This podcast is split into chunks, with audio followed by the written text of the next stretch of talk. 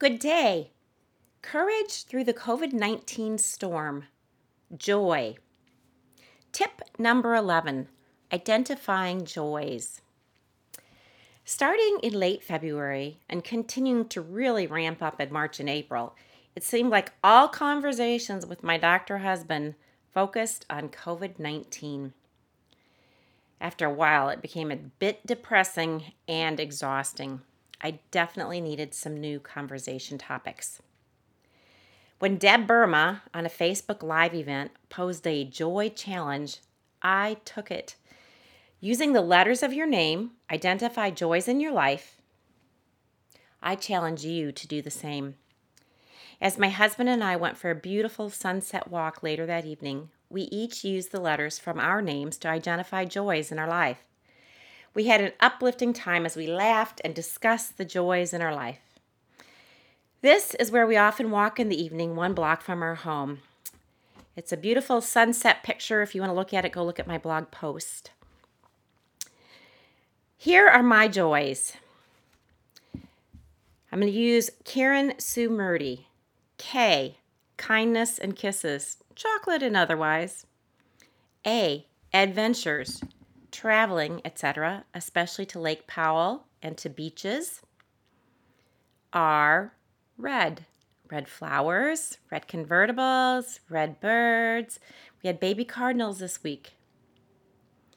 E, exercise.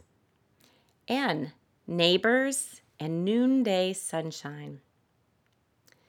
Sue. S, sons and sisters. U, musicals and music. Using the U from both of those. E, encouraging and encouragement. Murdy, M, motherhood, mentoring, and mentees. U, understanding, both understanding from others as they forgive me, and understanding as I learn new things. R, Rocky Mountain Chocolate Factory.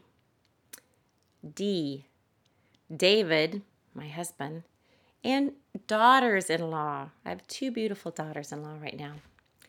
Y, Yahweh God. As I think about these joys, I realize that all of these are blessings from God. Around four hundred B C, Nehemiah declared, "The joy of the Lord is your strength." Nehemiah eight, verse ten b.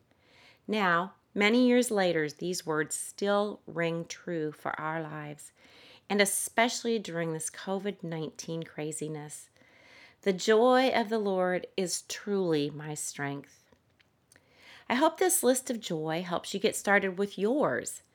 Please share your joys with others. Feel free to post them below in my blog post. Write them down in a journal to remember and to remind yourself of the joys in your life. As Deb writes in her Facebook post, with God's help, you can step off that struggle bus as you engage something that gives you joy, that helps you see the joy that's already yours. And you can find Deb at deb burma dot com. COVID nineteen challenge. Shutting down during COVID nineteen was hard, but opening up is just as hard or harder. We all need to be kind, respectful, and understanding.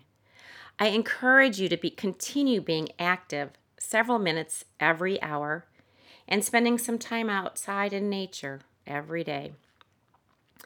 To help everyone stay healthy and keep the economy moving, one, hand washing, two, physical distancing, six feet from people not in your household, three, mask wearing if you're inside at public places, and four, staying home if you are sick. Up next time, time capsule.